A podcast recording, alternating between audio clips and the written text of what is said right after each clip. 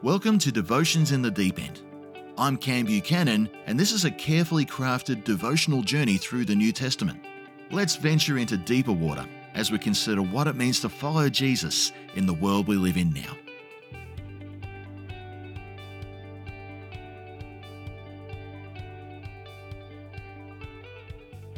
Welcome back to Devotions in the Deep End.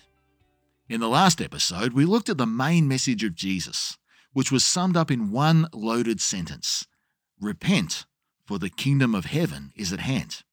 In this episode, we will look at what happens immediately after. I'm going to read from Luke chapter 5, verses 1 to 11. One day, as Jesus was standing by the lake of Gennesaret, the people were crowding around him and listening to the word of God. He saw at the water's edge two boats left there by the fishermen who were washing their nets. He got into one of the boats, the one belonging to Simon, and asked him to put out a little from shore. Then he sat down and taught the people from the boat. When he had finished speaking, he said to Simon, Put out into deeper water, and let down the nets for a catch. Simon answered, Master, we've worked hard all night and haven't caught anything, but because you say so, I will let down the nets. When they had done so, they caught such a large number of fish that their nets began to break. So they signaled their partners in the other boat to come and help them, and they came and filled both boats so full that they began to sink. When Simon Peter saw this, he fell at Jesus' knees and said, Go away from me, Lord. I am a sinful man. For he and all his companions were astonished at the catch of fish they had taken, and so were James and John, the sons of Zebedee, Simon's partners.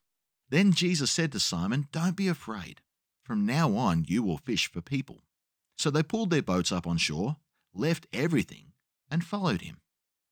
Out of all the accounts of this event, Luke seems to have the most detail, and what he records is actually pretty special. It starts with a crowd. Jesus has made a strong appearance at Nazareth and has set up camp further north at Capernaum. He has been preaching a pretty strong message about the kingdom of God, and a crowd has formed to hang off everything he says.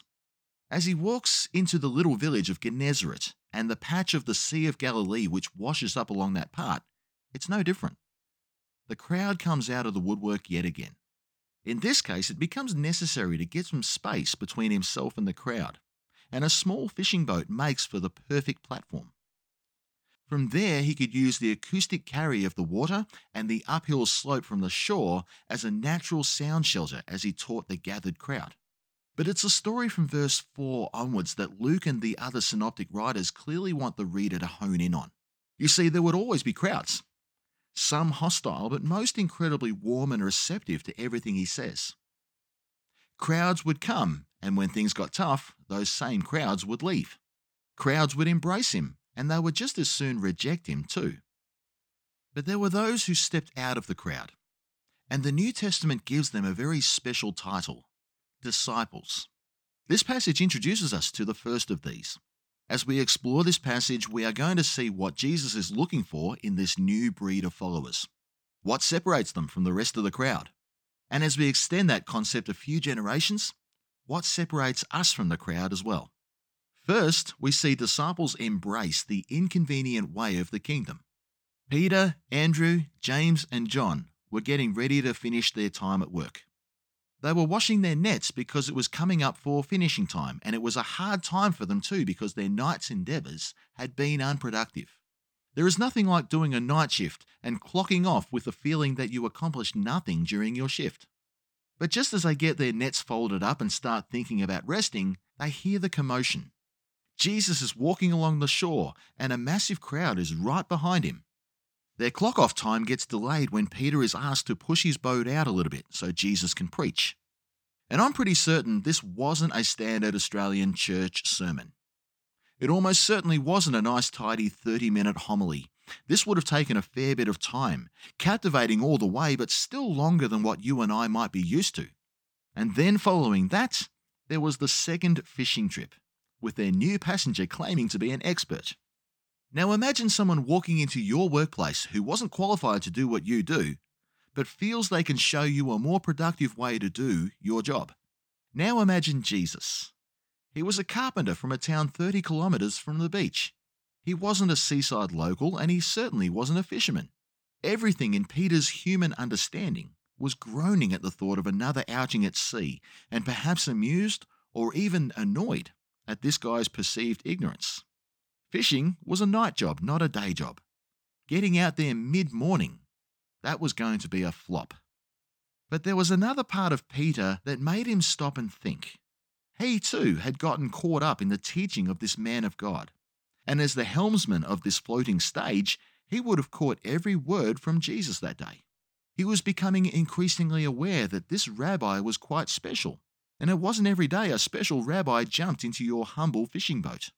We can see this in his attitude as he responds to Jesus I'm the expert. I've got it all worked out. Yet I did it my way and indeed the right way. And I'm empty handed right now. Even though all of me wants my bed and all of me questions the method, I can't ignore you. Because it's you asking Jesus, I will go and do the inconvenient thing. And here we see a key principle for discipleship. Disciples put Jesus first and personal convenience second. It's not always convenient to serve Jesus. This kingdom of God had an agenda greater than the agenda of man. It was, in human terms, a somewhat inconvenient gospel. But it's often the very thing Jesus asks his disciples to do, not because he wants us to live in constant inconvenience, but because he uses these times to grow us, to show us more of who he is, and to show us what he can do by blessing our obedience.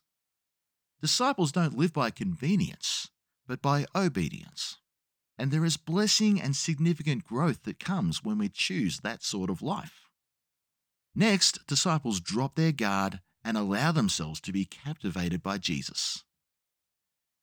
Peter is a hardened guy. He's a tough guy, a hard worker, a hard player. He's competitive and driven. He has that tough exterior with a limited range of emotion. I can certainly relate to a man like that, and I know I'm not alone in feeling that way.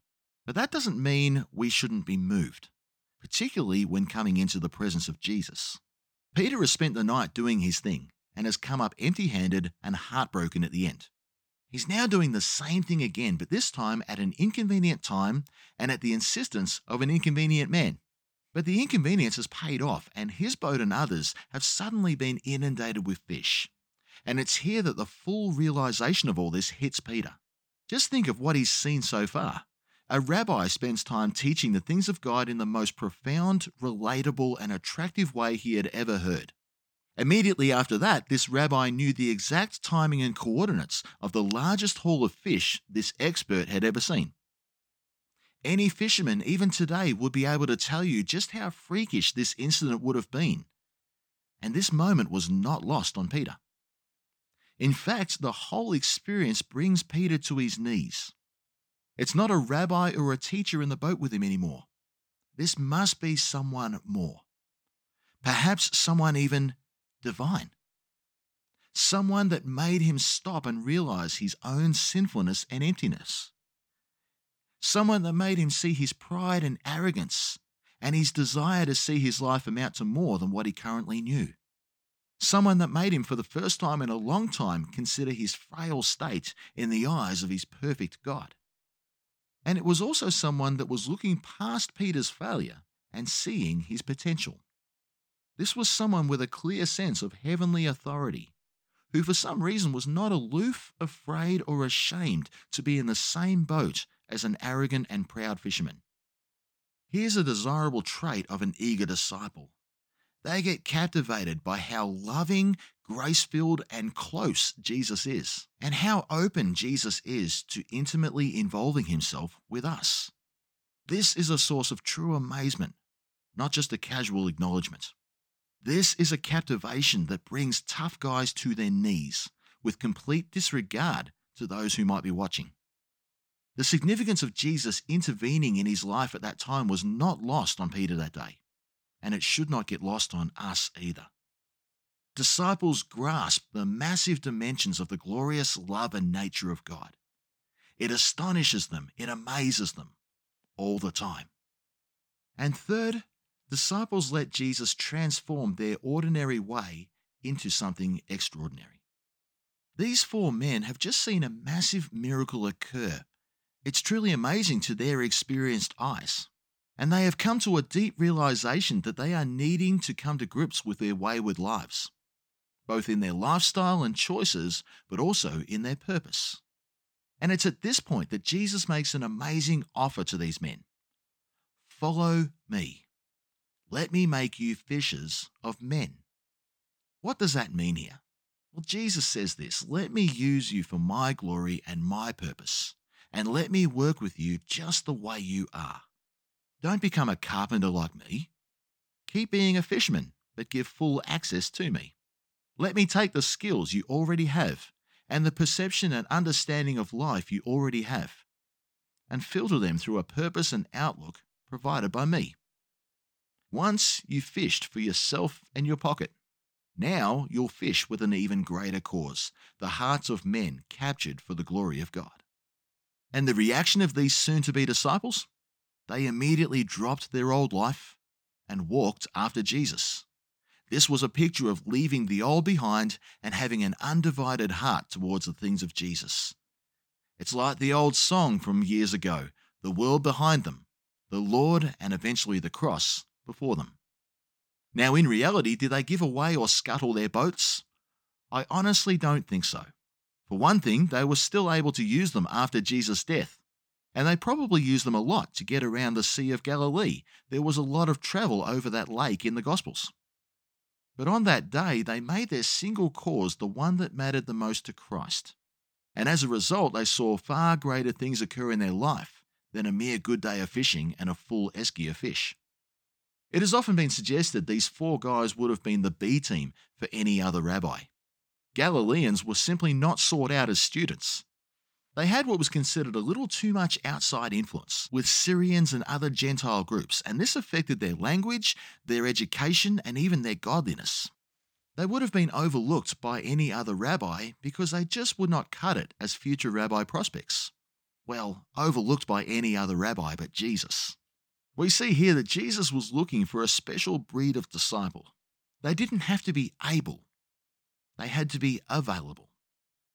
The drop the nets and follow right now sort of available. In fact, later on, we'll see that Jesus was quite harsh about those who wanted to delay their availability to him. Something about let the dead bury the dead. They didn't have to fit the educational mold others sought. They just needed to be ready and willing to learn now. In fact, the religious and worldly education would have required unlearning before Jesus could do anything with them. It's true what Paul said to the Corinthians knowledge puffs up egos, while love builds up real people. The fact that they didn't have much in the Jewish religious education department made them humble enough to learn it Jesus' way with ease. And they didn't have to have it all together. Jesus stepped into Peter's boat despite his imperfection. But if they could muscle through the inconveniences that following Jesus might bring about, and if they could continually walk in amazement at who Jesus truly was, and if they could dare to believe in their own usefulness in the hand of Jesus, despite their apparent lack of qualification, they would be the ones who could emerge from the crowd and become the world changing disciples that Jesus was looking for. There's an old preacher line that is worth repeating here. Jesus doesn't choose the qualified, he qualifies the chosen. This was true that day in Peter's boat, and it remains true today. Let's finish this episode with a word of prayer. Thank you, Jesus, for your call to follow, and that you didn't wait for me to somehow be qualified before you made that call to me. I embrace the inconvenient kingdom, and I choose to allow my life to be driven by its agenda, not my own. I lean into the process of learning about you. Help me to be captivated afresh at just how amazing you are. Help me to see you for who you really are, and I am fully open to being brought to my knees and surrender to you. Please take my life and my talents and my skills, and let all of these things be used for your glory. Amen. Thanks for tuning in. To stay in touch, like our Devotions in the Deep End Facebook page and subscribe on Spotify or wherever you listen to your podcasts. I look forward to catching up next time.